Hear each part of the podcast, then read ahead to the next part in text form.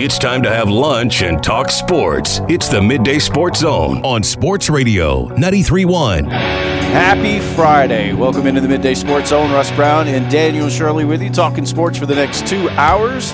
Ben Upton of the 11.7 podcast will be our guest at 1230. We'll talk some college baseball with him. We'll get to uh, previewing the weekend here in just a bit. Uh, we've got football, baseball, basketball, and rails. A lot of rails. I'm feeling goofy on a Friday. Yeah, me too. What time's the LIV tour start? I, who knows? the The PGA tour started at seven thirty, and we'll, and we'll be going until seven. I, I was watching at seven thirty. I'll be watching till seven thirty tonight. No, uh, maybe not. I've I've got. I mean, I've got college baseball to watch. I got college softball yeah. to watch. I've got we're going out to eat supper with a couple of friends. So nice. I might actually take a break from some of the golf. Wow, look at you! But there's a Clemson guy tied for first, so I'm. Oh, uh, you're. Oh, I'll be watching until oh, he's that done. dinner date is in jeopardy. We are in jeopardy. Yes. I might have to. I might start getting a little tickle in my throat or something. oh, good stuff. Good stuff. And, and, you know the funny thing is when you when you type in what time does the LIV tour start, you, all you get is a date. So who knows? Well, don't they have a shotgun start? They all start at the same that's time. That's what I, I mean. That's what I figured. That's what I was looking. How do you? Is, isn't it an advantage or a disadvantage to finish with the clown hole and the, the you know the clown face on the hole? I, I on mean, that hole is that an advantage or a disadvantage? In all seriousness, I wish they just go ahead and do it. Uh, yeah, just too. go all in. I mean, let's have some fun here. Have you seen the uh, the the um, the show on ABC, the Putt Putt Show? Yeah the Holey Moley? No, I haven't. It's really funny. Well, I, it's Steph Curry's show. oh yeah, it's pretty good. I'll have to check it out. It, it, to me, it feels like that's what LIV is going to end up being eventually. I always felt like they could, uh, there's different things golf could do to liven it up a little bit. Like have one hole, just one, not all 18, but just one hole where – there's like it's like a long drive contest, and there's a guy standing in out in the fairway, and he's got boundaries of where he can start from. And when you hit your ball, he starts tracking it. And if he catches it, you get an eight. If he catches it, yeah, you got to hit it. is gotta, he wearing a glove or something? Because he's going to break his hand if he doesn't. Well, well safety first. Yeah. safety first. Have you seen the thing that Tiger has now? It's like the putt putt course. It's like Top Golf. Oh yeah, I have Top seen stroke, that. I think yeah, is what it's called. That looks cool. Man, have you done Top Golf? No, I have not. It's pretty cool. I, I, I see that's something I would try because I, I, haven't I, haven't played in a long time. It was my best day working at SEC Country. Let's just say that we went to play Top Golf that night. I actually enjoyed that day of work. Well, so. from from what you've told me, the bar wasn't set very yeah, high. It wasn't, it wasn't hard to be the best at that place.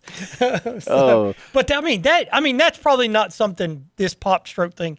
Is probably not something we would get here. Yeah, I don't think we're a big enough market. Yeah, but man, it looks fun. Yeah. Because it's it's a putt putt course, but sure. it's but it's it's shaped like a real course. Right. And you know, and and you know, you can get beer and food and all that kind of stuff that goes along with it. Yeah. Uh, is it, hasn't McDonough gotten big enough they can start putting stuff like that in McDonough so we don't so. have to drive all the I, way to Atlanta? Yeah. I think we're going to end up being a suburb of McDonough before too long. I, so. Yeah, that that state park's the only thing that's going to stop it. I'm okay with that. I well, eh, I'm not a fan of traffic. no, I'm not either. I try to avoid Atlanta as much as possible. I mean, yeah, no. If I lived in Atlanta, I would. I'd, I'd have to take the train everywhere and then just yeah, walk the too. rest of the way. I, I couldn't.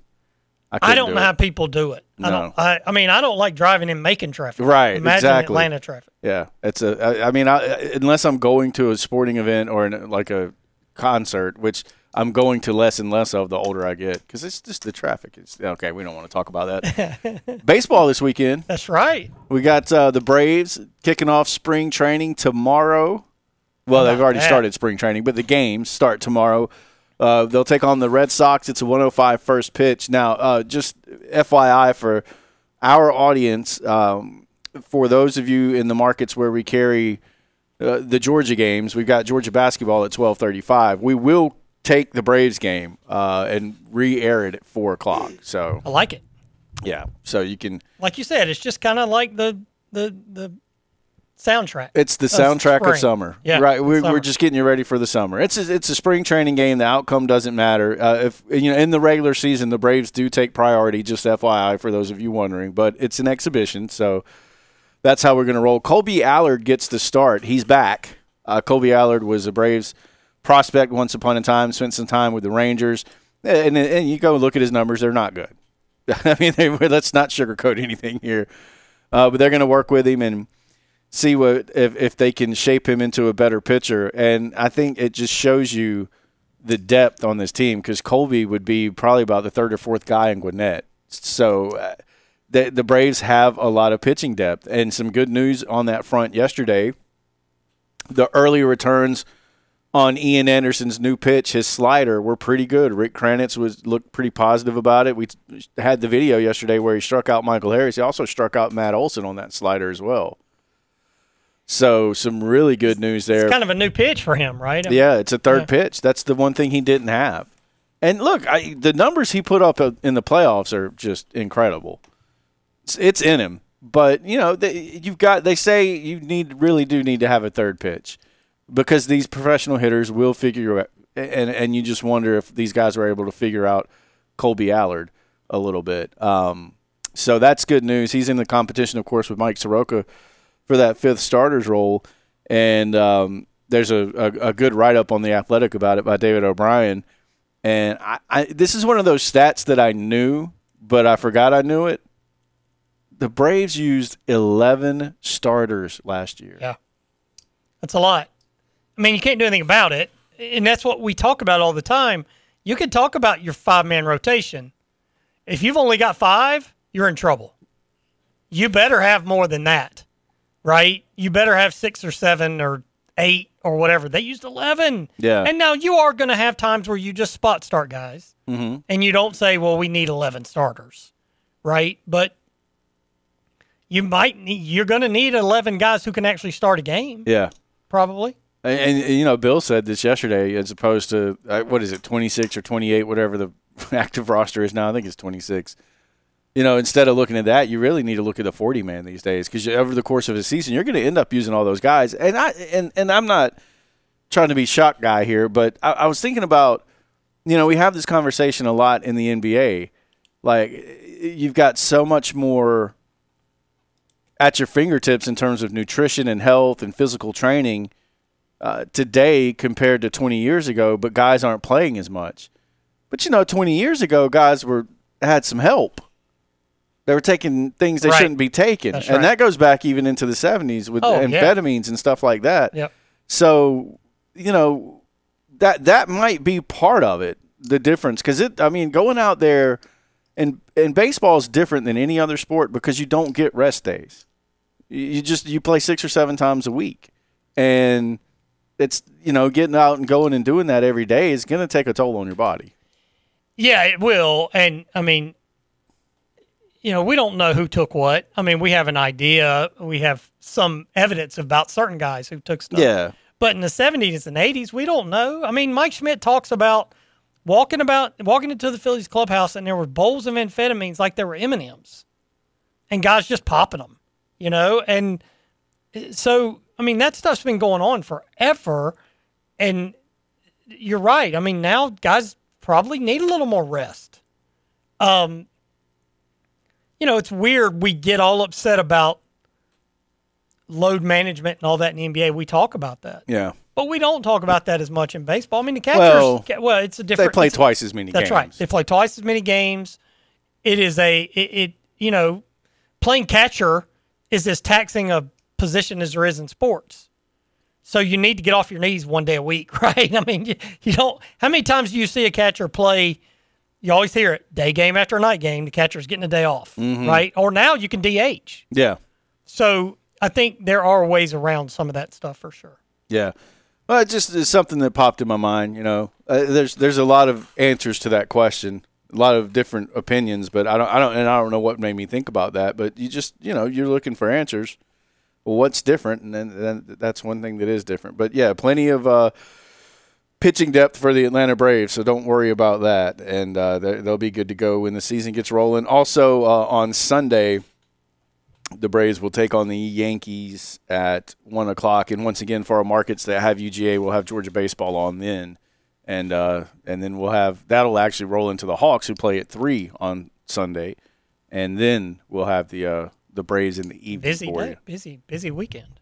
very bit, very very busy weekend. Yeah, it, it, yep, very very busy weekend. We're going to take a break. We'll come back, see what's happening on in the college ranks, that and more as we continue on the midday sports zone right after this.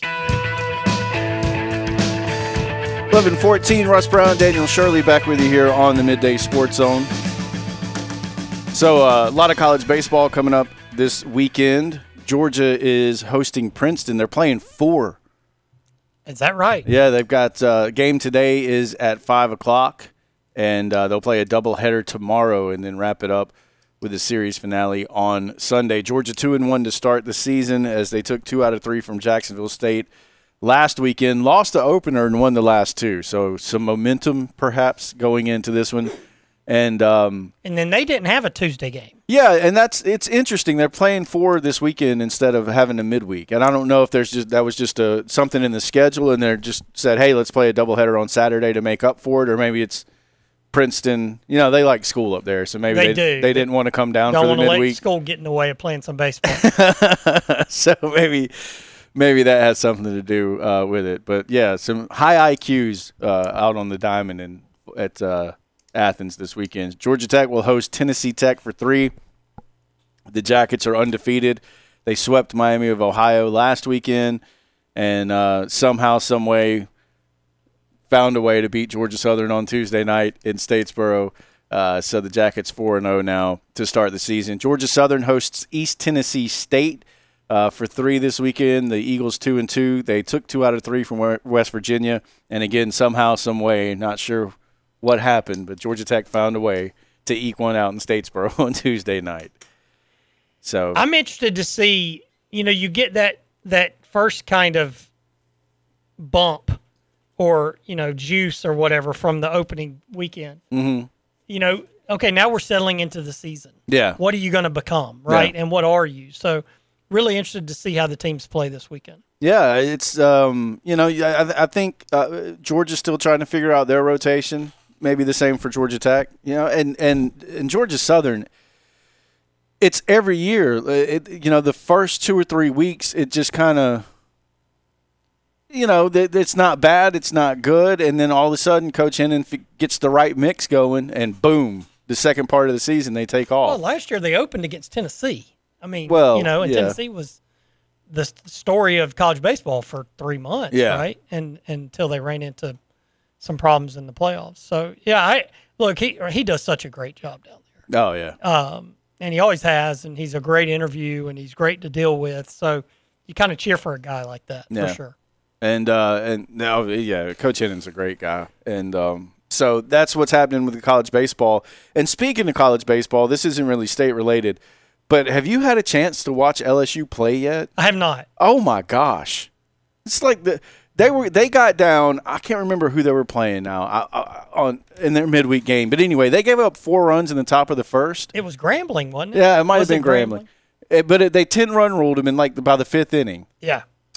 Well, that, that's what somebody said. I think it was our I think it was our buddies at eleven point seven. They tweeted out it's four to nothing, and then they said how long before this tweet looks dumb or something. And then, you know, it was like watch out, they're they're already behind or something. And then uh, no, it was Southern. It was Southern University, and they will and they LSU won eighteen to four Yeah, after being down four to nothing in the top of the first. yeah.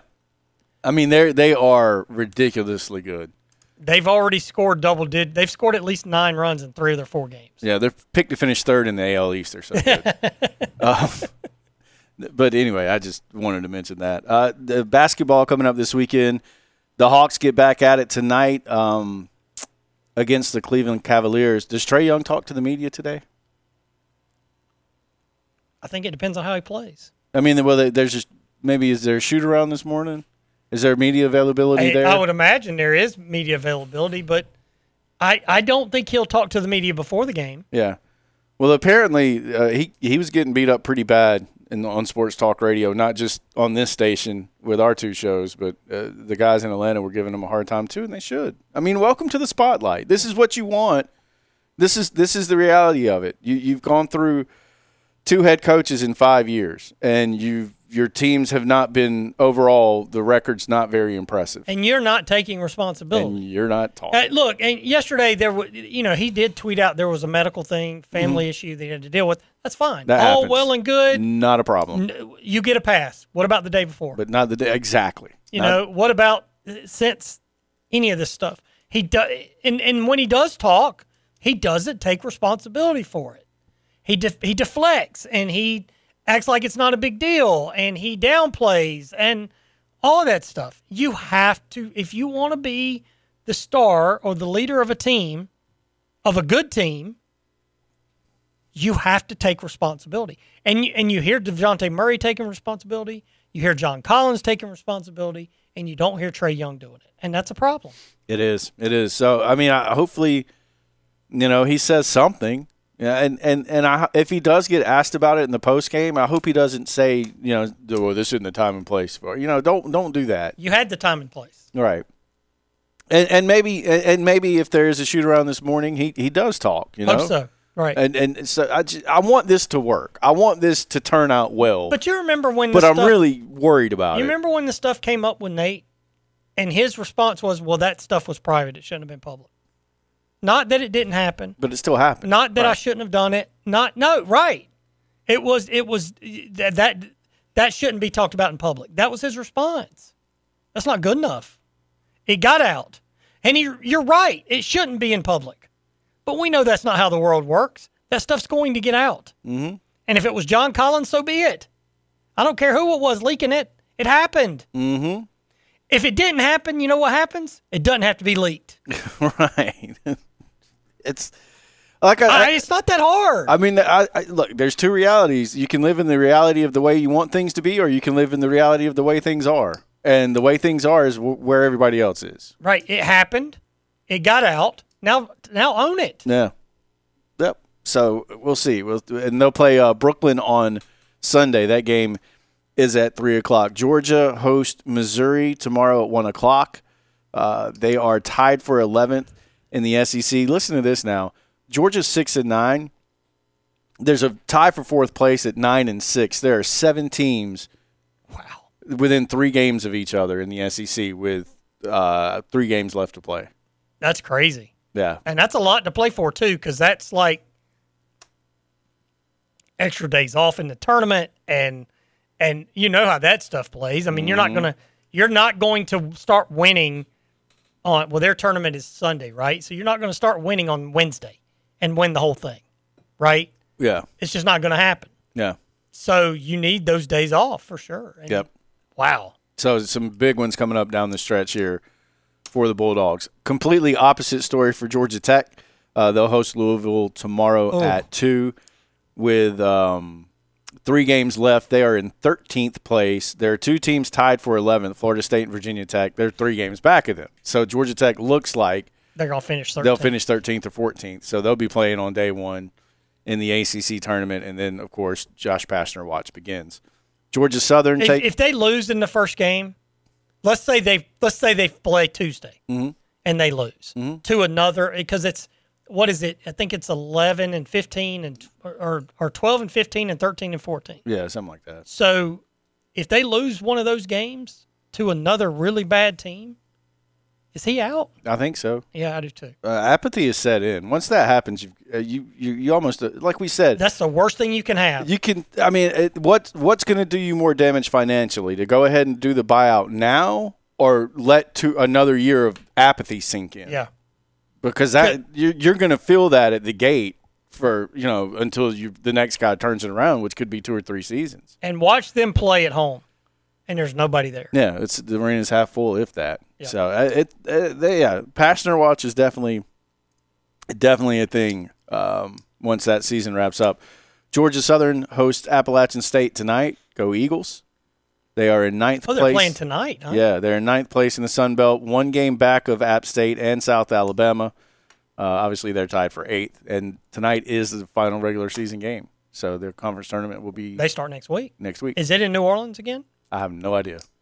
because it, it was it was kind of in New Orleans there for a while. Yeah, I, I probably. I don't think they move it around too. and too they play. I think they play the men and women at the same time, don't they? It seems like I think the women they moved to like the Gulf Coast somewhere. Okay. No, the, to- the men are in Pensacola Bay Center, wherever that is. That's not in New Orleans, is it? No, that'd be in Pensacola. no, Bay. Pensacola would be in Florida. Right. Well, I mean, I didn't know. You know, yeah, that's in. Uh, I'm messing. I mean, it's in Pensacola, Florida. But I mean, you know, there's names of arenas that are all over yeah. the place. But yeah, it's in Pensacola Bay Center. All right. There you go.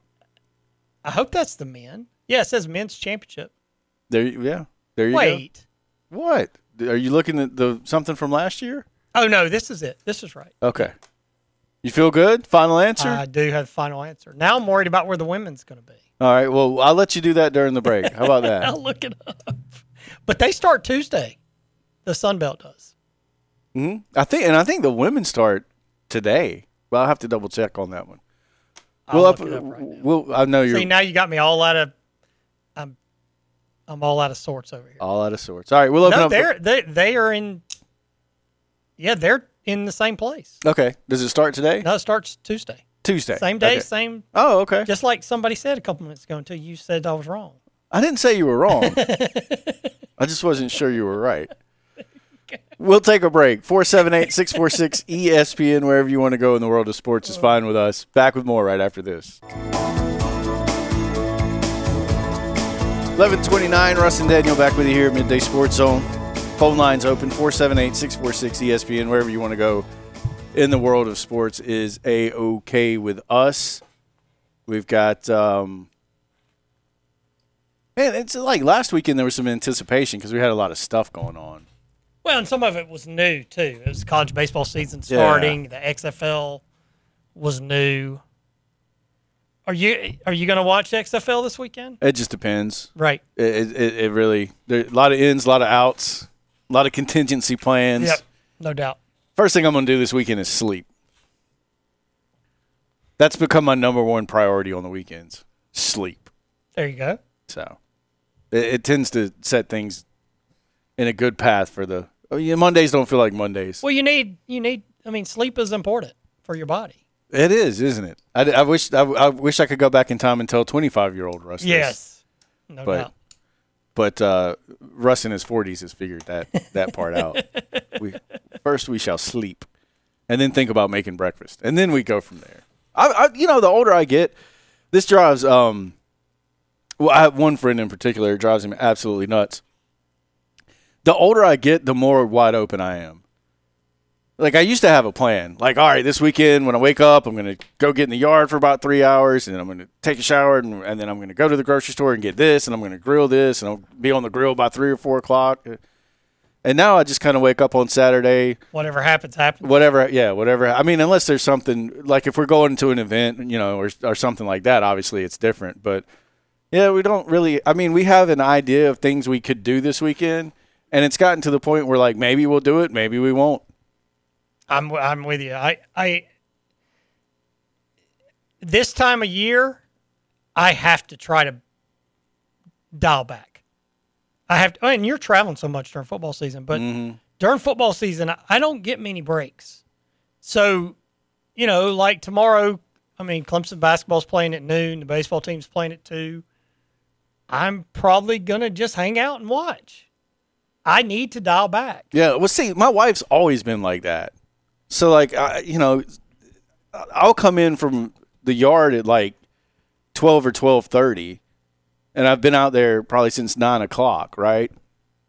She's still in her pajamas sipping coffee. I'm like, how, Is that right? Yeah, yeah. But now I'm right there with her. It was like last Sunday. I just. I didn't. You never just don't feel like doing anything, and it's like it's Sunday. I don't have to do anything. Right. Like I, I guess I, I'm wired. Like I, when I wake up, I feel like I have to do something. And so I, am I'm sitting the- there. 100%. That's the way I am. Well, you know, we, we, we start sip, we're sipping on coffee. We're watching like Food Network, or it's just not not something that you have to really be super focused on. And we're just chit chatting about life or whatever. The next thing I know, it's like one in the afternoon. Like, damn, I haven't done anything today. Yeah, I'm. I, I, I need that though. We all need that. It's uh, yeah, because it's like all of a sudden I feel like relaxed, and then I start like putting away dishes, and the next thing I know, I'm like moving stuff to wipe down the counter. I'm like, oh, is this what it feels like to have energy? Maybe I do need to rest every once in a while. there you go. So anyway, Not that anybody cares, but that's what we'll do. So to answer your question, will I watch any XFL? It just if it's the games are at three and eight, so they're doing a good job of keeping it consistent. So uh, maybe tomorrow around three o'clock, because I think on Sunday I, the Hawks may be sucking me back in. I don't know. I might Are be they? watching that. Well, just because there's drama now, like not like I'm gonna get emotional about a win or a loss, but like, do, how did they respond to what happened? You know how how do they play tonight against Cleveland now that their their coach has been fired? and they played. They responded last time when this happened. I mean, now it wasn't this, but well, th- yeah, when when two years ago they responded, and then earlier this year when all the stuff happened, uh, with Nate, they responded. Mm-hmm. So yeah, how do they respond? That's going to be a really interesting And right on piece cue, of the puzzle. right on cue. Look who spoke to the media at shoot around. How about that? Kevin Chouinard just posted it. I wonder what he said. Uh, Trae Young speaking to the media at shoot around about the coaching change. We'll have to obviously listen to it. See what he said. Right. Darn. That's the most important thing. Is what did he say? Yeah. Well, no, I'm just glad. Like, I was really. This is what I was hoping for.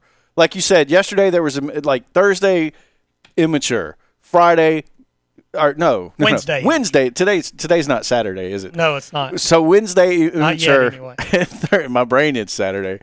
Thursday, you know, family medical thing, totally understandable. But are you gonna like? Are you? Is this something that's gonna have to be addressed in a post game press conference? Or are you gonna meet with the media shoot around? And the answer was meet with the media shoot around. I'm good with that. That's a good first step. It is a good first step. Hopefully that is. Uh, hopefully that continues, Mm-hmm. and we'll see. Yep. Well, uh, I, I, I mean, I think they're going to play well. I think because it's in them, and we, like you mentioned, the the article that Shams Charania put out, they won five in a row after that hit piece, if you will, was was put out there. So um, I expect more of the same. Uh, yeah, but you know, with the, but between the XFL and college baseball, and you you almost have to pick. You know, I always say the what's so great about football season is like everybody's so into football, you know, and we're all watching it and we're all glued to our television and we can't wait to see what happens. And then it's like all the sports fans are still there when football season ends, but you know, you go to the golf course, uh, you know, I go all over the place. Some people get into basketball, baseball, NASCAR, you know, whatever, and people just kind of do their own thing. It's a. It's a. Well, I mean, it, it. There's a lot going on. Uh, you know, and that's okay. I mean, you know, I like I said, I've been watching golf since 7:30 this morning. Yeah. Uh, got it on right now. I'm not 100 percent like dialed in because we're doing Yeah, the show, but- right. But it's on. Keeping up with what's going on. yeah, How's so- your Clemson guy doing? He's still leading? Uh, there's one who's one shot back, and then there's one who's two shots back. So, uh, but Chris Kirk, who played at Georgia, has going a little bonkers today. So he's in the lead right now. He's at nine under. Mm-hmm. Uh, he's tied for the lead at nine under. So he's playing really, really well. But I mean, it's it's it's obviously a lot to keep up with. But I mean, it depends on how much you care too. Right? Yeah, well, that's it. Uh, People just have it's your interest level. People have just interest in different things. You know, I'm I'm not as into college basketball or the NBA as I used to be. I think that's just getting old. Um, you know, the the I, I, the race is something I will try to watch uh, on Sunday in California, but there's not really appointment television this time of year for me.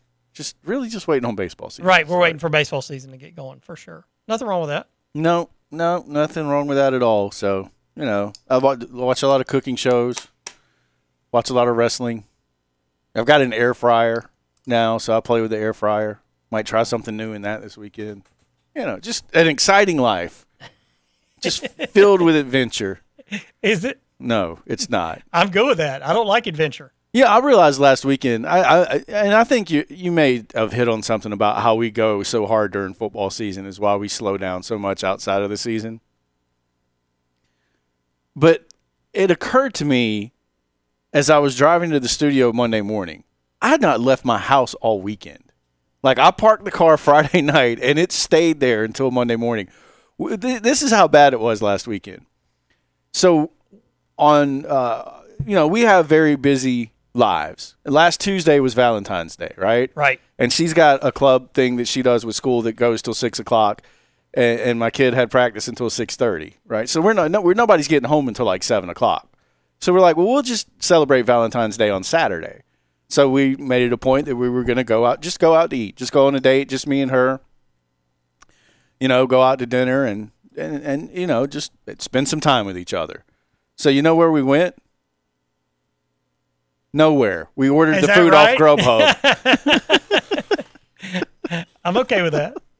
I was, it was so pathetic. Like she got back from the grocery store. It was like three in the afternoon, and I just like I, I did clean the house. I you know I did, did did do some productive things. And she's like, "Do you know where you want to eat?" And I said, "What if we just ordered Grubhub?" And she's like, "Oh, that's a great idea." Is it is that pathetic? I don't think it's pathetic. okay, I think it, I think it's kind of cool. okay, Yeah. I Well- think it's that's good. yeah. Nothing wrong with that. So I totally got off the hook for Valentine's Day this Did year. Did you? I didn't even have to put on a like a nice shirt. I just could stay there in my pajamas and enjoy my Grubhub. What did you get though? Is the most important thing. uh, it, I'll just say Mexican food. Okay. Yeah, There you go. uh, they're not a sponsor. Not a sponsor. there's a restaurant in particular, a, a specific Mexican restaurant that we really, really like. So we just ordered some food from there. I like it. And it was delicious. We're having Mexican tonight. I love Mexican food. I do too. I do too. And and I could, you know, when I worked at the Telegraph, and there were nights when I couldn't leave the office. Um, I would just get some cheese dip for supper and just eat because I could eat a. I mean, you get a, a, lar- a I would get a small. I don't want Yeah. any large cheese dip by myself. Yeah. But you get a small cheese dip and some chips. That's a meal. Yeah. No, no, we've we've done that before. We've ordered chips and salsa, like just sitting in the house because we want it, and it's yeah, that is an absolute. I mean, that is a full meal for sure. yeah, no doubt. We'll take a break. 478-646 ESPN is the number. If you want to join in on the conversation, we'll listen to this Trae Young audio and hear what he had to say as he met with the media for the first time since Nate McMillan was fired. That and more as we continue on the Midday Sports Zone right after this.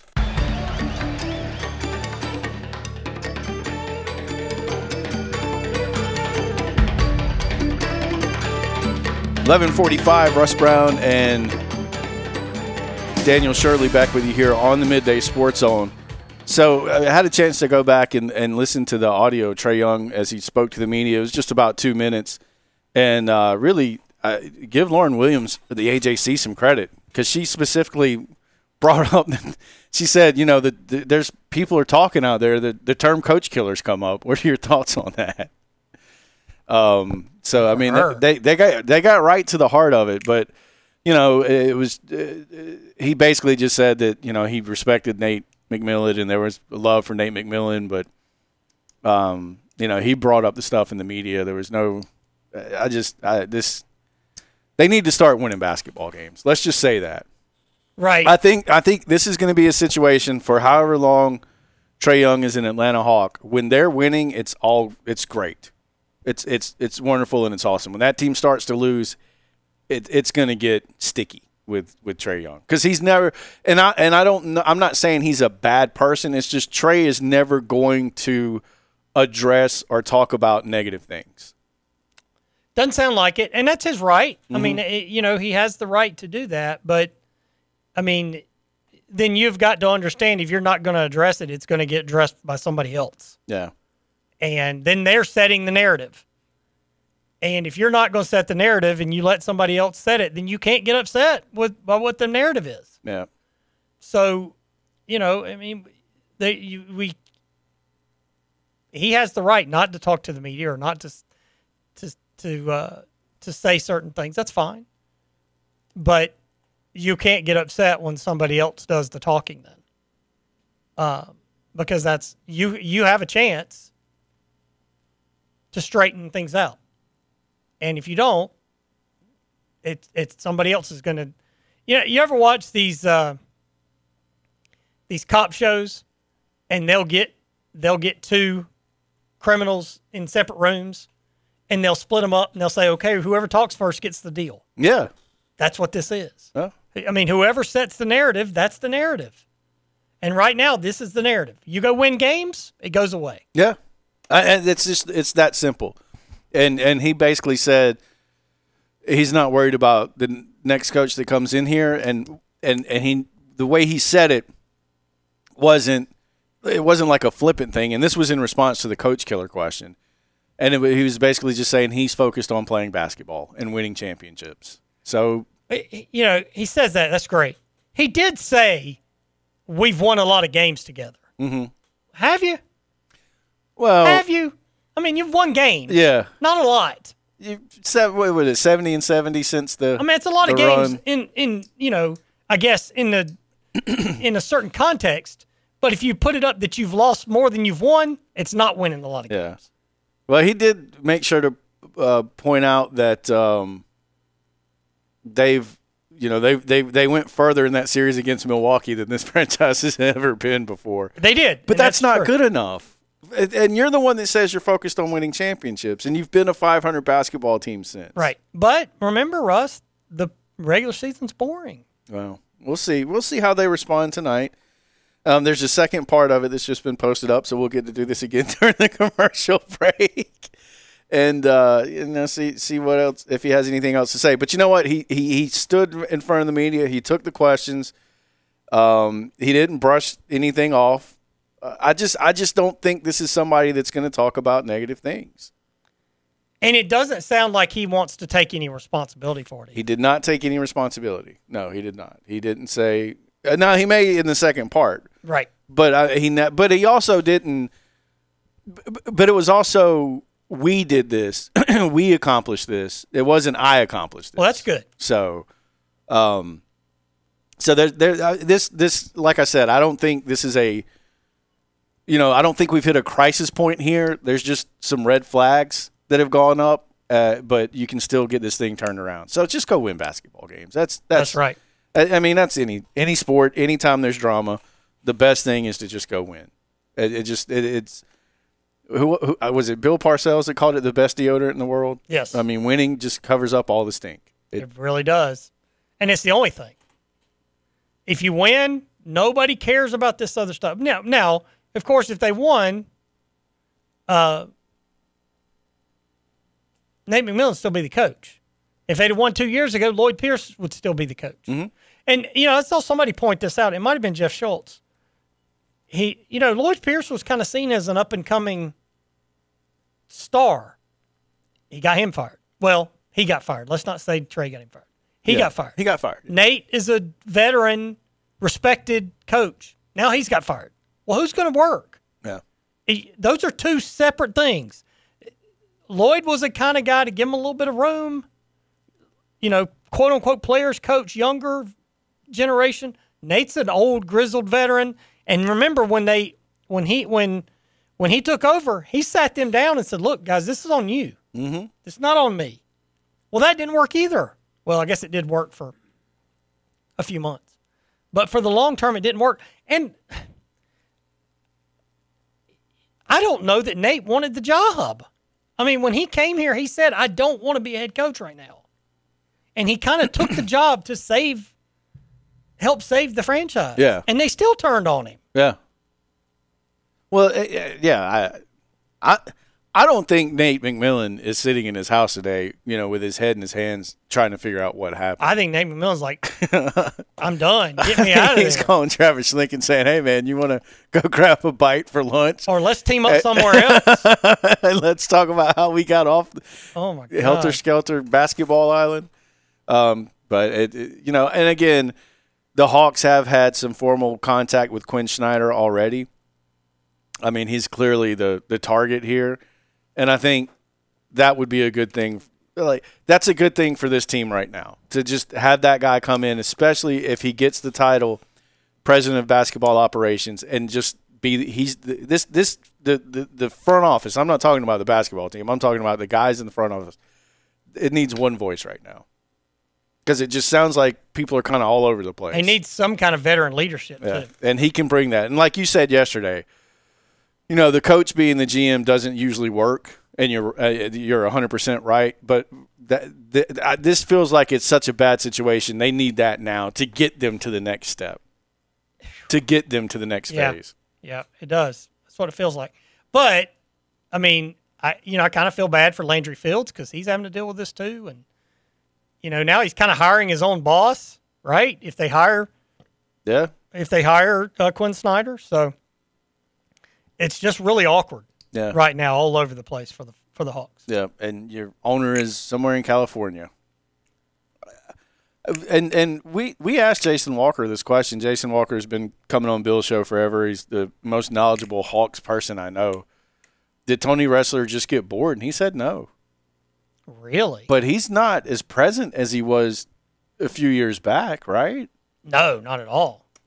Or maybe there was just more stuff going on with the renovations to the arena and the building the training facility that you know he needed to be around more, and that need's not there anymore. But it from the outside looking in, it, it it's it, it it just looks like the owner got bored and handed the reins to the son. And they need. I mean, it feels like they need leadership. Yeah, I mean, I mean, then you know that's when you should step in. I mean, is I mean, is Tony Ressler not a leader? I don't know, but it sure doesn't look like right now that he is. yeah. Well, you remember when they fired Lloyd Pierce? The the impression was that because remember it happened so late in the day. Right, was that you know well this is obviously coming from the west coast because it's three hours behind right. and they said that wasn't the case but I, who knows I mean, it's a mess right now. It's a mess, and I it, the only way to fix it is to go win games. And if they don't start winning, and they miss the play-in tournament, because they're in danger of that right now. yeah now get- somebody's got to jump them. yeah Who's that going to be? I don't know. But you take that step back, you go from, like Trae just said, Eastern Conference Finals to the play in tournament last year. If they miss the play in tournament this year, that is a huge failure. yeah Huge. yeah. i don't think that's going to happen but You don't think so, but it could. yeah no it, it, it could no it's it, it, they have to make their minds up i think this team is more capable of what their record shows is that a better way of saying what you hate I hate that. I no, mean, they, I mean they have more talent than their record. they're capable of more Right. and and they've shown that in stretches this year But I can't say they're better than their record. No, no, you are you are what your record is. Right. But they are capable. They of have more talent, but talent doesn't always mean good. I mean, you can be a talent, but it doesn't mean you're good. Right. No, uh, like we said, there there can be there are talented teams and there are good teams and there are good teams with talent. That's right. You want to be the third thing. That's right. We'll take a break for the top of the hour. 478-646 ESPN if you want to join in on the conversation. And we're back with more of the Midday Sports Zone right after this.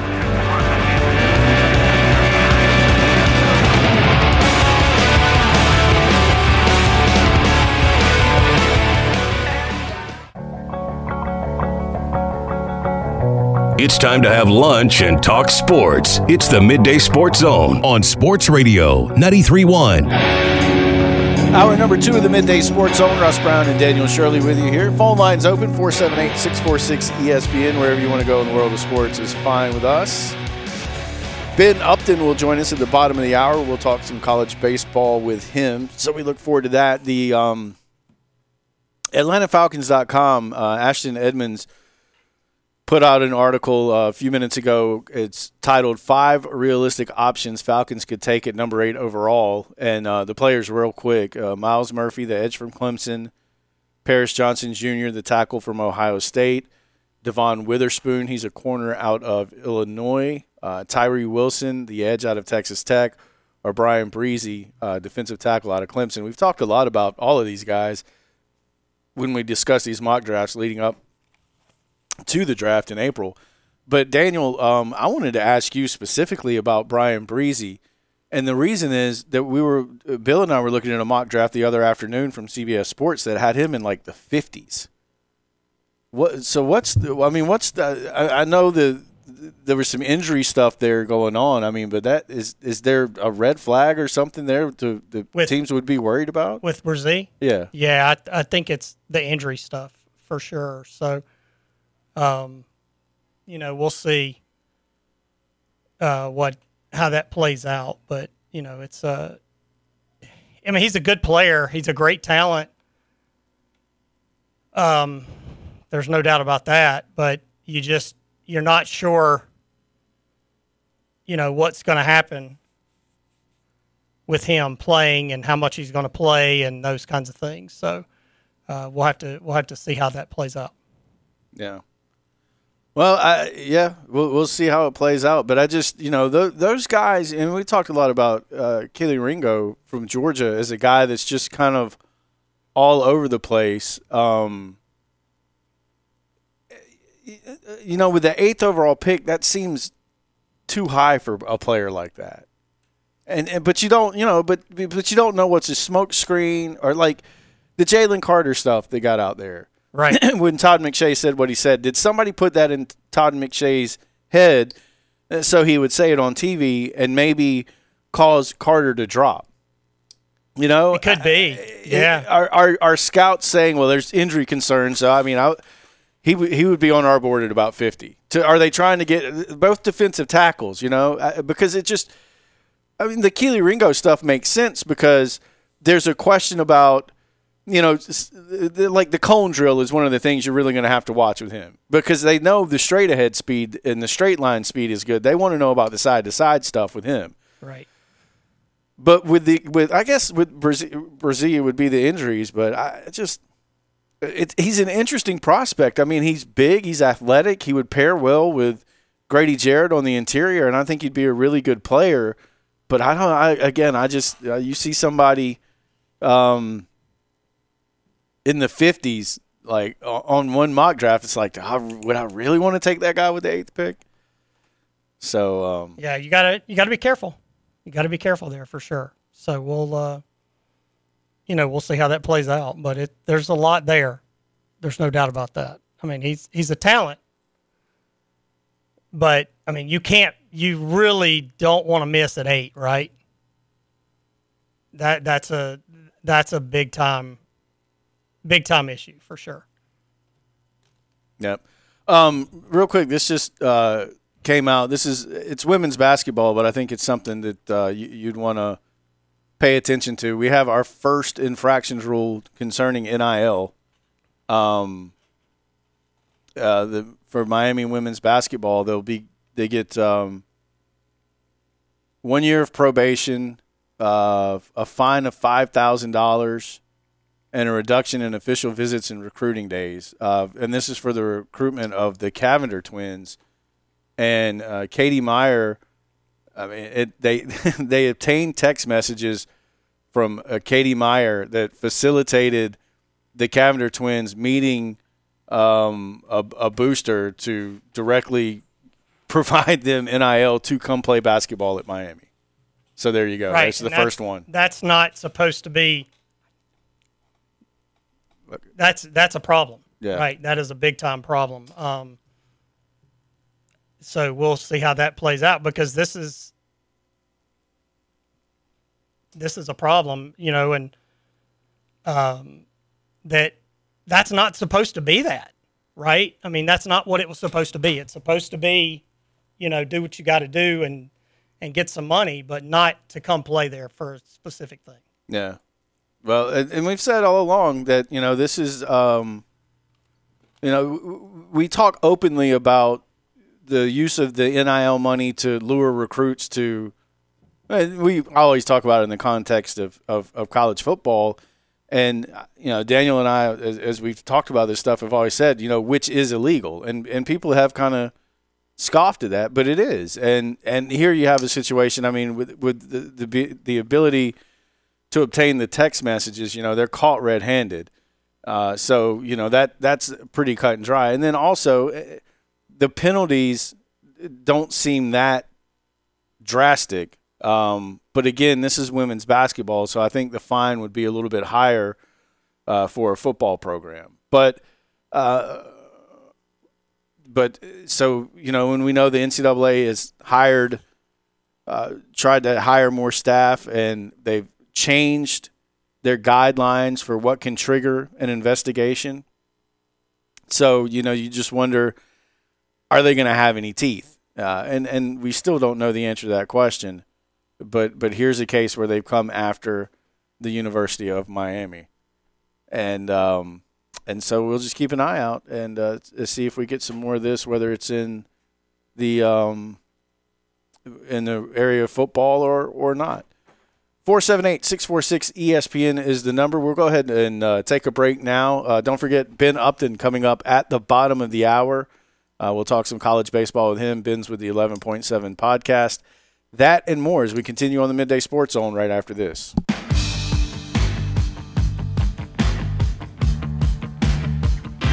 1211, welcome back into the Midday Sports Zone. The phone lines are open 478 646 ESPN, wherever you want to go in the world of sports. We got Ben Upton on the way here in about 20 minutes or so. The Braves will open spring training tomorrow against the Boston Red Sox at 105. So we're looking forward to that. News today that Ozzie Albies had an offseason uh, procedure on his shoulder. And uh, Mark Bowman – re- reporting via Twitter that Ozzie will DH tomorrow and throughout most of the Grapefruit League's first week. and it says he should be cleared to play second base during the first week of April. He had arthroscopic surgery on his right shoulder in October. Uh, it says here it was just a cleanup procedure. So uh, Ozzie will uh, kind of break in. Yeah, being a position player, he'll be good to go. There was video of him doing uh, drills with Ron Washington. So uh, no, I don't think there's any real concern there about him being ready to play second base when the season starts. Of course, some combination of Orlando Arcia and Vaughn Grissom would cover second and short if that were the case, but it doesn't sound like it's going to be anything serious for Ozzie Albies.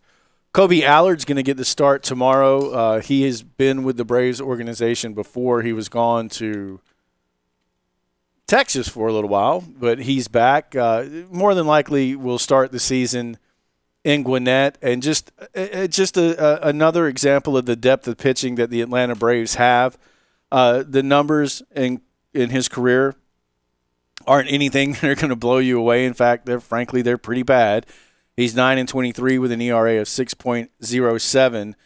Uh, but you know, Brian Snitker in an article on the Athletic mentioned it last year. The Braves used 11 starters, so you just you you can't have enough starting pitching when you go into a Major League Baseball regular season, uh, and you know, and he would fall in probably unless there's somebody at a lower level in single A or double A that's making noise in the middle part of the season. Kolby Allard would most likely factor in to being one of the top 11 starters in this organization right now. I don't think there's any idea or plan for him to eventually make it to the majors. Uh, you never know. Guys figure things out later in their career sometimes. Um, you know, he'll work with Rick Kranitz. Uh, he left, he last pitched for the Braves in 2018. Uh, so uh, it's just uh, kind of a depth play there for the Braves. Um, Ian Anderson yesterday was showing off the slider. We talked a little bit about it uh, when the video was posted of him striking out Michael Harris with that slider, which is his new pitch, his third pitch. Uh, he also struck out Matt Olson with that pitch as well. So uh, he is uh, in line to compete with Michael Soroka for that fifth starting spot. And, you know, Soroka's dealing with a, a setback with his hamstring. So I think right now y- you would go ahead and pencil Ian Anderson in as that fifth starter for the Atlanta Braves. And if he's developed that third pitch uh, that can help him return to the form that we saw in the postseason a couple years ago, I mean, that one through five, this is probably going to be the best rotation in Major League Baseball. And I think that's what has a lot of people really excited about what the Atlanta Braves can do this season. They'll face the Yankees at 105 on Sunday. And of course, they'll have a game just about every day. There are some off days in spring training, but They'll play a spring training game just about every day up until the uh, the start of the season. As far as college baseball is concerned, Georgia hosts Princeton for four games this weekend. They'll play a doubleheader tomorrow. The first game is this afternoon at five o'clock. Uh, the Georgia Bulldogs are two and one on the season, as they took two out of three from Jacksonville State to open up the year last, uh, open up the season last week. Um, we'll have today's game and Sunday's game here on the Superstation. Uh, the game today starts at 5 o'clock, so we'll join that in progress at 7. And the series finale on Sunday is at 1 o'clock. We'll have that live in the markets that do have the uh, Georgia games. Georgia Tech baseball is uh, set to take on Tennessee Tech for three this weekend. The Yellow Jackets are 4 0 to start the season. They swept Miami of Ohio last week and picked up a midweek win over Georgia Southern back on Tuesday. And as for the Eagles, they'll take on East Tennessee State in a three-game series. Georgia Southern two and two. They took two out of three from West Virginia last weekend and dropped that midweek game to Georgia Tech. And what's the, the golf tournament this week, Daniel? Uh, the Honda Classic. The Honda Classic at Bear. It's a Jack Nicklaus course. Okay, are, are the big names playing in this one, or is it still uh, just some? I mean, there's some. This is one that, that Russell Henley won. One of Russell Henley's uh, wins on the PGA Tour was was at the Honda Classic. So um, it, we'll see how it plays out. But it, so far, I mean, like I said, Chris Kirk, former Georgia player, is playing really well, and he's tied for the lead right now. Yeah. There you go. All right. And that's the real golf tournament. That's not the. Well, I still can't find the live tournament. Well, I mean, I, I, isn't it supposed to be on the CW now? I, I don't. I think the Friday round is like tape delayed or something. Like oh, that. is that it? Okay. But I, you know, if you go to their okay, the the shotgun start is at one fifteen. Okay. There you go. Is that on the CW? Uh, I think you can watch it online. Maybe. Okay. I don't know. Good luck with that. And they uh, apparently they're all, like the teammates are all wearing the same thing this time. Is that right? Yeah. Okay. So you'll be so able. they to, have uniforms, so you'll know yeah, what they are. So you'll know who's on which team. Okay. I still don't know well, how like, that works. I know Sergio Garcia's team is called like the Fire Hots or something like that. Uh, is that what it is? the Fire Hots. is that what it is? Or something like that. The Fireballs or all uh, right? He's got Abraham Ancer, Carlos Ortiz, Eugenio Lopez Chacarra, and Sergio Garcia. That makes it, I guess, the Fireballs or I- Fire Hots. Or, Fire Hots. I'm trying to see. I mean, their website's not not great. yeah, he's the Fireballs. That's the name of their team, the Fireballs. All right. I guess because I, I, have no idea. So and and nobody's on the, in the same pairing with their teammate. So do like fights break out? Is there going to be pushing and so. shoving? I mean, I might watch that if there's some of that. Oh, um, but they've got 18 groups of three. Obviously, that's the one thing about the shotgun start is you- there's you're really limited on how big of a field you can have. yeah. But there's no cut, so it doesn't really matter. There's no cut, right? There's a lot of money. People, people partying last night apparently, so you know it's, there's a lot going on for sure. It's it's different. Yeah, it is. It, it's it's different. Yeah. So I, I, take it you won't be paying any I will to not the, be paying attention to the shotgun start at to the shotgun start I, I don't believe I will. or either. the LIV or yeah. the 54 or whatever it is. I mean, it is 54 holes, so that's what LIV is Yeah. from. It's yeah. It's the Roman numerals. It seems like you should have 54 players too. Well, you, how you gonna? Well, I mean, I, you know, I mean, whatever. That's that's gonna be tough. Let, let me let me do the math on that real quick. Well, they only play. I mean, they don't play. They play three days. They don't want to. They don't want to be out That there. is 54 players. Is it 54 players? Yeah, it's okay. yeah. There you go. It's it's so it's 54 three holes guys and on- 54 players. yeah. Okay, It's it's it's it's there's there's some good for them. what's the word? Continuity. Yeah, that's it. There you go.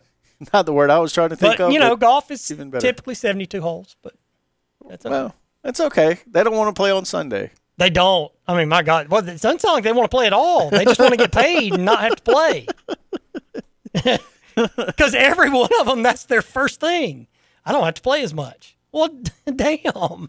Well, I mean, if if I could do three shows a week and get paid the same thing I get paid, I, Ah, yeah. I mean, it's not a bad thing, right? Probably not. I mean, I you know, I'm I'm joking about that. I mean, if somebody said, Daniel, do this show one day a week, we'll pay you what you make now.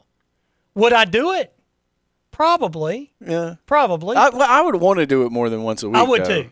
That's the, but if I was competing, I would want to actually compete. Well, maybe they don't want to compete. Uh, they, apparently not. they just want to play golf and pick up a paycheck. That's right. That's not a bad gig if That's you think about bad- it. You're right.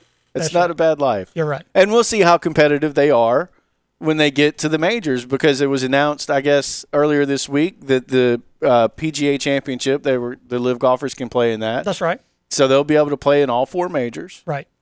And and that and, And, I- there's qualifiers for the other one for, I- for the U.S. Open and the British. yeah, but so they see, can try to qualify. and that's where like the LIV tour on its own is goofy right it's i mean let's be serious for a second it's just goofy uh, people are uncomfortable with the saudi backing There- it- there's just it, it feels toxic right right.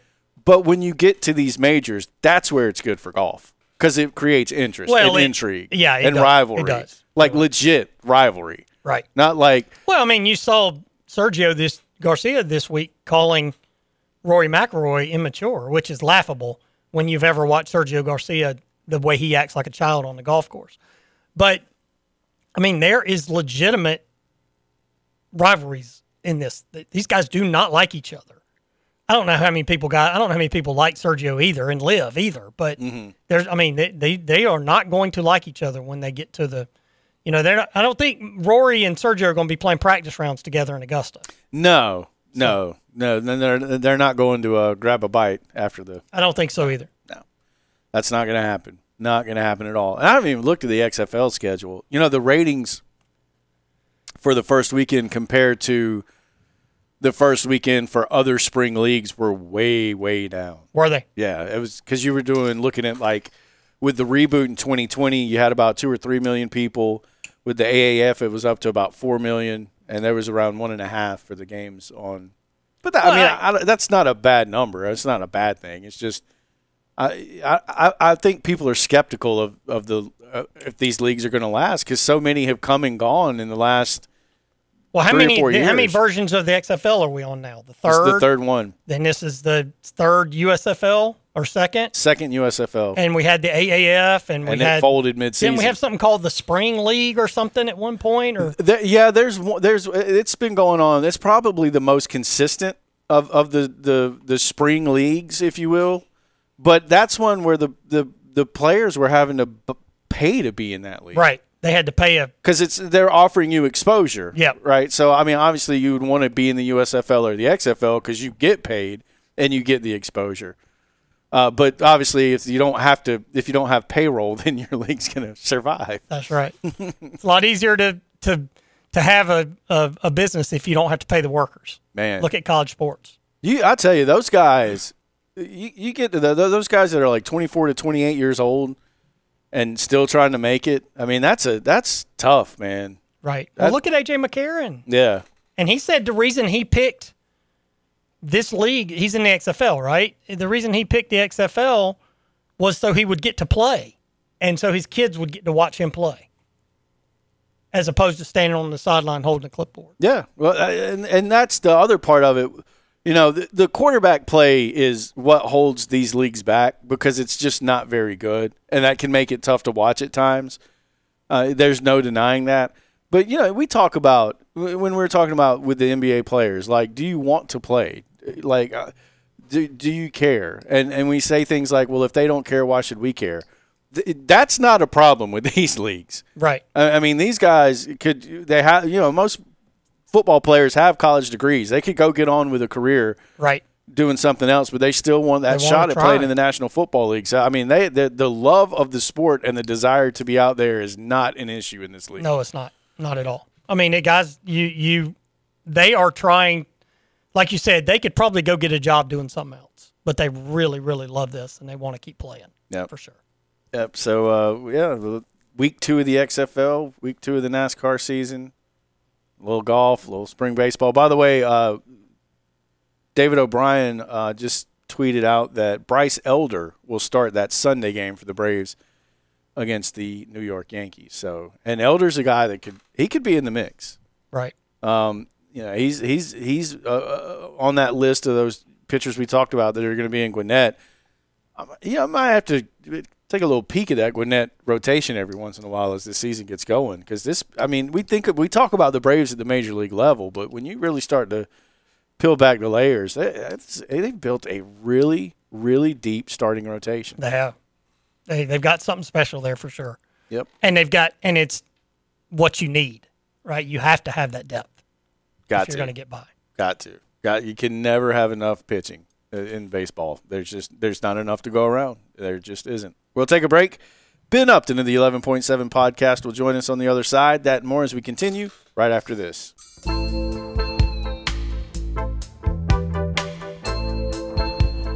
Twelve thirty. Russ and Daniel back with you here on the midday Sports Zone. Let's talk a little college baseball now. Ben Upton with the 11.7 podcast joins us on the line. Good afternoon, sir. Hope you're doing well. What's up, fellas? You know I'm doing great. How are you guys doing? Uh, doing good. Always, uh, always glad to have you on to talk a little college baseball. Hey, um, uh, you guys threw this question out yesterday, so I'm going to throw it back at you. 36 undefeated teams left in college baseball. Who's going to be the last one left standing? I said the uh, so. First of all, I, I guess it was 35. We just can't count. Um, can't, okay. can't simply just point at a picture and count it. Um, but yeah, so 35 teams left. I said Troy, just gut instinct. I looked at the picture. First logo I saw kind of spoke to me, and it was that that Troy logo with the swords in the shape of a T. Um, but after looking at schedules and stuff on last night's podcast, it's most likely going to be LSU. They have a pretty cakewalk schedule. Ben, just how good are they? I mean, because they look dominant. Yeah, I mean, you, a good example is in the midweek they played Southern, who obviously isn't on the same level as LSU, but still a regional team pretty much every year coming out of the SWAC. And Southern jumped on them to a four nothing lead in the third, and then before you know it, it's eighteen to four, and LSU scores eighteen unanswered and, and run rules them in seven. So the, the firepower on the offense is there. Um, they have one of the best pitchers in college baseball, if not the best pitcher throwing tonight. And Paul Skenes, the graduate transfer from Air Force. I mean, he's as close to a major league pitcher that I've seen in a long time. Ben, I, you, you, talked about uh, you mentioned LSU with that run rule, and I know that they had, college baseball had adopted some rules in 2020 regarding pace of play, and there's been some tweaks. Have you have you noticed at all any of the, the new tweaks to try to speed up the the rules, and what do you think about that? Right. I mean, there's been a lot of examples. Um, apparently, the NCAA has been pushing it on the umpires to enforce these new rules. I guess to set a tone, but you know, there's a pitch clock now that's highly enforced, where a pitcher I think has 25 seconds or maybe 20 seconds after the last pitch was thrown to get back into his, his motion.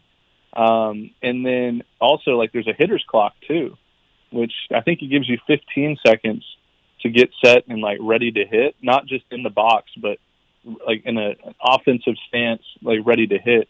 If not, you know, they'll call a strike on the hitter or a ball on the pitcher. And the funniest thing, Russ, is in a game, I think it was Morehead State and Toledo, or it was two teams, two mid-major teams playing. Both the pitcher and the hitter got violations, and it started the at bat with a one-one count. uh, well, Ben, what did the player? I mean, what did the players and the coaches think of this? Do you think the the coaches hate it? Absolutely hate it. Like we we've had some of the big-time SEC coaches, Big Twelve coaches. Um, you know, Jim Schlossnagle at Texas A&M, Dave Van Horn at Arkansas, who are like spearheaded as two of the most like respected guys in the sport, they've come out in the first weekend press conference and say like this rule's got to go. This is not baseball. It doesn't give us enough time to coach our players between pitches because that's what it is. Like college baseball, there's still a lot of coaching that goes on versus MLB where you're not going to coach those players. They're the best of the best. They have the instincts, they have the knowledge and the baseball IQ. College baseball, you still have kids out there. I mean, between ages of 18 and 22, uh, you do have to do like pitch by pitch coaching. Like, hey, this guy may drag bunt here, take a couple steps in, or hey, we don't want to play double play depth, we'll give up the run or whatever. Like there's a lot of uh, adjustments that need to be made on a pitch by pitch from the dugout, and the 20 seconds or 15 seconds, uh, whatever the time is, it doesn't give those coaches enough time to to make adjustments. Wow. Doesn't something need to happen though, Ben? Because it seems like some of these games can drag into four hours. Yeah, I mean, listen, I I'm probably the wrong guy to ask because I do enjoy just like I enjoy my baseball like I enjoy a round of golf. I enjoy kick back, relax. You know, if I'm at a stadium, you know, I'm gonna have a couple beers or I'm gonna have, you know, a plate of nachos. I'm just gonna embrace the whole environment. Similar to golf. If I'm playing a golf round, I don't mind if it takes four and a half hours. If I'm with my buddies and we're just hanging out, hitting balls and and not taking it too seriously, um, I would hate to have somebody you know, marshal behind me after every hit and be like, "Hey, you got 15 seconds to get to your next one." Um, but I, I see the the idea behind it that Major League Baseball is kind of imposing of, "Hey, we need to, you know, kind of target a younger audience. They're not interested in baseball because the games feel like they drag out and there's not enough action." But for like a traditionalist baseball fan like myself, I, I'm against it. I, I'd rather just let these games drag out just because there's more things to watch. Ben Upton of the 11.7 podcast is our guest on the show. All right, so what's the big series to watch this weekend, Ben? Shoot, um, I mean, I, I'm nervous about Daniel's Clemson Tigers. You know, they started four and zero, but they have a tough, tough one against UCF to, uh, today, tomorrow, and Sunday. Uh, that's one of the bigger ones there. Arizona State's playing at Mississippi State, which I always love to see a team from out west come and play an SEC team. Uh, UCLA travels to Vanderbilt, which is a huge clash of just two white collar teams that have won national championships recently. Um, and East Carolina is hosting North Carolina. That'll be a fun series to watch. There's a bunch of them out there that are good this weekend. Ben, so you're worried about my Tigers. What did you think of how they looked last week?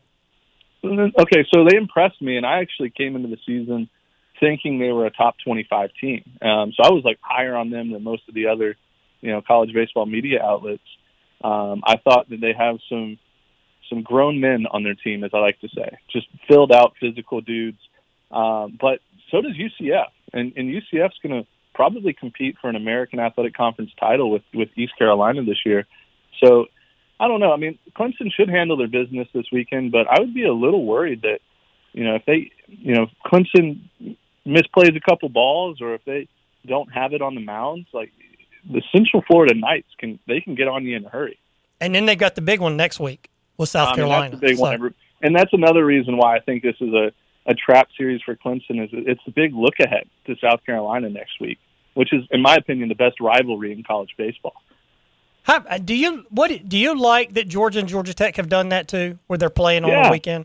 Listen, I think every team should do it. it. It's a great way to not only stir up buzz in like in your city or in your state, but it gives the guys that were being recruited against and going to travel showcases together, playing travel ball together, um, high school ball against each other. It gives them an opportunity to say like my team's better than your team, and I think college baseball kind of shies away from that. You know, you don't see so much Texas versus Texas A&M anymore, or you know, you don't see these these teams in different conferences but in the same state play against each other. Um, but I, I mean, I think this is a great opportunity for Clemson and South Carolina to kind of see who's ahead of the other team at, at this point in the season because they both have a high expect high expectations this year. Ben, uh, similar question to the series, but I'm going to ask it in a different way because I know this is something that uh, you guys are keeping track of. What's the best bet this weekend? The best bet this weekend is that I watch over 22 and a half games. That's averaging about seven and a half a day, which I plan on doing. I got three screens locked and loaded. Oh, my Oh, that's awesome. That is No, so but cool. I, I guess to answer your question, um, the best bet this weekend, I would say take the. Uh, I, I, that's tough. Uh, I like Mississippi State at home against Arizona State. A lot of people are betting against Mississippi State because of what happened Tuesday when they got embarrassed against Louisiana Monroe. But this is a team that's talented enough to, to bounce back, and I think they'll end up winning the series uh, against Arizona State at home and win tonight as well. Good well, stuff. apparently you think UCF is going to win. So I, I mean, we'll have to see how that plays hey, out. I know, I know. Hey, that's probably a good thing for you, though, Daniel. I usually suck at the weekend pick'ems. We'll see how it plays out. It'll be fun. Good stuff. Well, hey, Ben, we'll enjoy the games and uh, we'll catch up with you next week. Absolutely, fellas. You all have a good weekend. All right, man. You too. That's Thanks, Ben bud. Upton with the 11.7 podcast as uh, college baseball season is off and running. I'm telling you, if you haven't had a chance to watch that LSU team yet, they are loaded. Yeah, they're they're really good, and they've got a lot of transfers. Like he mentioned, the transfer from Air Force with Mm-hmm. the as a pitcher. So they've they've added they've added quite a bit. Yeah. Um, real quick, we were talking about the what happened with Miami women's basketball. The NCAA has had its first infractions for misuse of name, image, and likeness. And again, I, this may not lead to anything. It may, but just something we noticed. But here's something interesting. The booster in the case is a guy named John Ruiz. He's a Miami booster. Here's another angle that we haven't thought about with this. This is the quote that he gave to Sports Illustrated. Had it personally had an impact on me or my company, I would have sued the NCAA and they would have a big battle. This is a cop out for the NCAA to say they did something. I mean, there is a lot of kind of thumbing your nose at the NCAA and see if they'll see if they'll respond, Yeah. and typically they don't. Well, I, that's, but the I, I you know the the idea of a company, you know, you you, you hire somebody to to promote your company, and there's an NCAA infraction, if it hurts your business, uh, is there an avenue to sue the NCAA? That's That would be something else, wouldn't it? Wow. I had not thought about that. All right, we'll take a break. 478 646 ESPN is the number anywhere you want to go in the world of sports. And we're back with more of the Midday Sports Zone right after this. That's a real kind of laid back, chill show to end the week on. It was, yeah. Uh, I we mean- didn't go off the rails. And this, this music's not helping. What is this? I don't know. Steve Winwood, maybe? Sting. Sting. Sting. Whoop. Sorry about that. Very- Very important call there. And my phone's ringing and all kinds of stuff going on. yeah, we didn't really make it off the rails today. Um, no, not at all. well, I mean, it's just because there is a lot of stuff. Well, there's a lot going on, and then the Hawk stuff going on, and you know, and Trey got us through the first two segments By the by way, not talking. Well, I guess he did talk today. and uh, our our buddy Matt Marshall is on on uh, on Twitter right now as um, Florida State's athletic director Michael Alford has been talking about um, just various things. It, it's it's about the Florida State budget, um, but in this conversation, in this discussion. Uh, the a buyout number was floated out there, which we don't hear this from the ACC teams very much because of the uh, the rights deal that runs through 2036. There's really no point in talking about it because those teams can't go anywhere for 13 years. But the buyout's 120 million dollars For who? for Florida State. Is that right? If they were to Wow. leave the ACC, it would be 120 million dollars. Now, as as that was pointed out, uh, people within the Atlantic Coast Conference reached out to Matt to tell him that's one of two things. The grant of rights is the other. So it's not like you could just give them 120 million dollars and leave. Right, because you still don't have your you don't have the rights to your media uh, availability. That would still go to the ACC. Yeah, So even if somebody wrote them a check for 120 million dollars, yeah, they could get out. They could, yeah.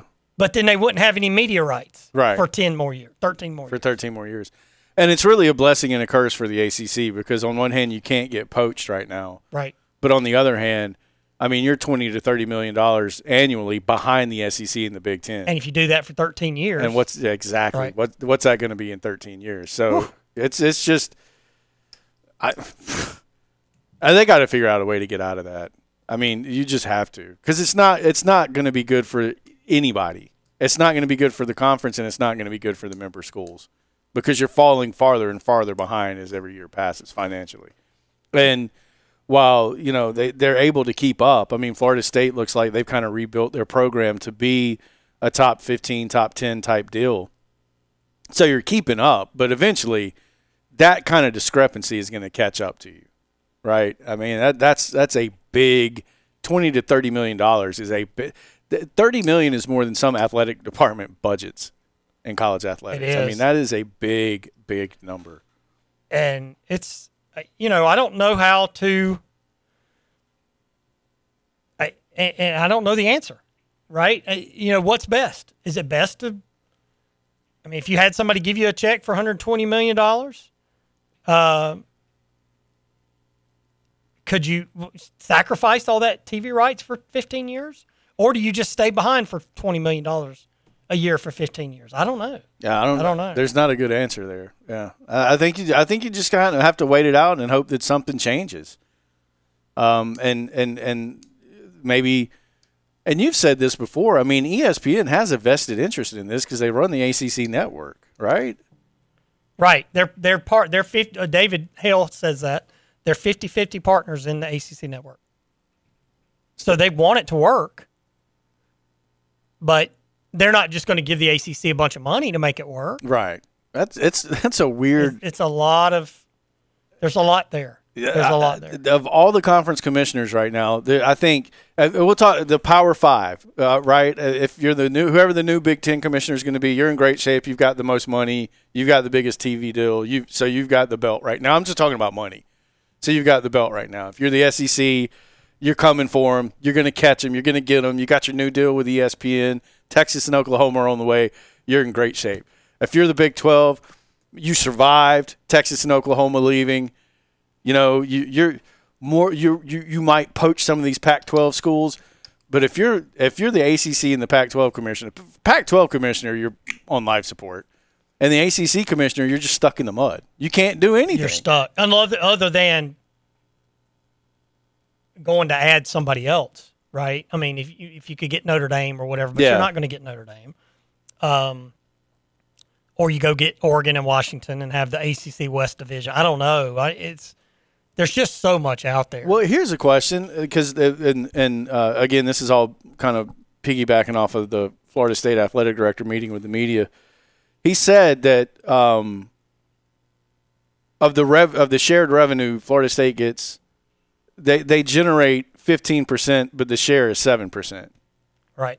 Do you, I mean if you're the ACC to lure Notre Dame in, do you just tell the Clemson's and the Florida States we're going to stagger this so you get more money, and that entices Notre Dame to join as well? The other teams can't leave because of the grant of rights, and for those schools, it's just like tough. I'm sorry. Right. I do. Yeah. I mean, we're carrying you anyway. So, I- you know, I, I, w- I would tell Notre Dame, look, you can keep all your NBC money, and then you get a cut of our other money. That's what I would do. Um, and then tell Clemson and Florida State and what who, whoever brings in the money should be getting a bigger cut. And if you do, then you get a bigger cut. If you don't, then you don't get a bigger cut. Yeah, I just I because you got. It feels like, I mean, you never want to do something just for the sake of doing something. You know, you don't every you don't have to react to everything that happens. But if you're the ACC, you've got to figure something out. Right. You do. I And mean, you're not in the shape the Pac-12 is in. Well, the Pac-12 doesn't have a t- media deal right now, and can't get anybody to to give them a media deal. Yeah. And the Big 12 jumped in front of them and got the media deal. The ACC at least has a media deal for Yeah. 13 more years. Yeah, but where are you going to be in 13 Right. years? Are you going to be in the group of five or you know whatever? I don't know. No, it's it's uh, that DeLorean thing again. I've always said 2033, but maybe I should start saying 2036. Right. Well, and there are some people that say like right now the ACC teams can't get out of it, right? And Mm-hmm. it wouldn't be worth it. But in five years, it might be worth it. Well, yeah, if that 120, if that number starts coming down, and then you get, well, we're just going to have to stand on our head for four years. Right. Well, Maryland did it. Yeah. And now Maryland's getting that Big Ten money. Yeah. And I mean, Maryland sucked it up. Maryland didn't get any media rights for a long, or not their full media rights for a long time. Yeah. And now they are. Yeah. You know, so you got to decide what's worth it. Yeah. But Playing- you got to get out of it first. Uh, Well, And Maryland sued the ACC and got out of it for, you know, for half of whatever they were supposed to owe. yeah. So, well, I mean, if the if they're keeping your media rights, then that should be the money that you're paying to get out. You that's so. that's like you're double charging somebody. Right. Right. You, you know so i we'll see um I, mean, I mean and he wasn't suggesting uh the florida state ad he wasn't suggesting that they're trying to leave the acc No. it's just a number was floated out He's there. answering the question of what it would take for them to leave if they did. yeah. but you know you talk They about should. Clemson and Florida State should have gone the Big Twelve when they had the chance. they really should have no i i think I, I in retrospect they really should Well, have if they had done that, Oklahoma and Texas would stay in the would have stayed in the Big Twelve. I really believe that. Maybe it's hard to say Yeah. i mean what what's the No, value yeah, we don't know. I mean, I'm Yeah. guessing, right? Um, you know, because could you get uh, a if, if Florida State and Clemson had gone to the Big Twelve, could the Big Twelve then get a TV deal that is competitive with the Big Ten and the SEC? That Probably- would be the question. Probably not. Yeah. Yeah, probably. You're probably right. Probably not. Maybe they'd had a better chance. Oh, there's no question. Right. Well, because you're not stuck. Again, the the ACC, the problem isn't the the brand of football. The the the pro, I mean, p- people can get bogged down into that, but I'm talking about as far as getting a TV deal for revenue to keep up. The ACC can get a deal like the Big 12 just got, Right. but they're stuck. But they're stuck. Right. I think the Big Twelve deal is going to come up again before the ACC's does. It is, yeah. That's crazy. So so the Power Three, Thank you, Dan. Ra- I mean, uh, uh, John Swofford. the Power Three. But the- again, it, it's a conundrum because you're safe, but what are you? you know, I mean, nobody can get your teams, yeah, but what are they going to be by the end of this time of this deal? not. I mean, that's the thing. You're going away. It's a slow death because w these teams are going to be so far behind in 13 years when they can get out of it. They're They're gonna be- going to go somewhere else. They are. because we talk when we talk about expansion and when we say there's really nowhere left to go except Notre Dame. The reason we say that is because you can't get North Carolina, Virginia, uh, uh, Clemson, and, and Florida State. And the reason North Carolina and Virginia are in that conversation those are the only two states east of the Mississippi the SEC and the Big Ten aren't in. And the Big Ten wants North Carolina Yeah, and Virginia. Yeah. The Big Ten wants to give Maryland some teams to compete with. Yeah. know, rivals again. yep, no question sure. about it. So it's just uh, it's it's an ongoing conversation. I don't think it's ever going to stop, to be honest with you. But we'll see. That's the latest in uh, expansion talk. So. Anyway, we're out of time. Thanks for listening as always. Appreciate Ben Upton for jumping in here with us to talk a little college baseball. For Daniel, I'm Russ. I'll have a good weekend. We'll do it again on Monday.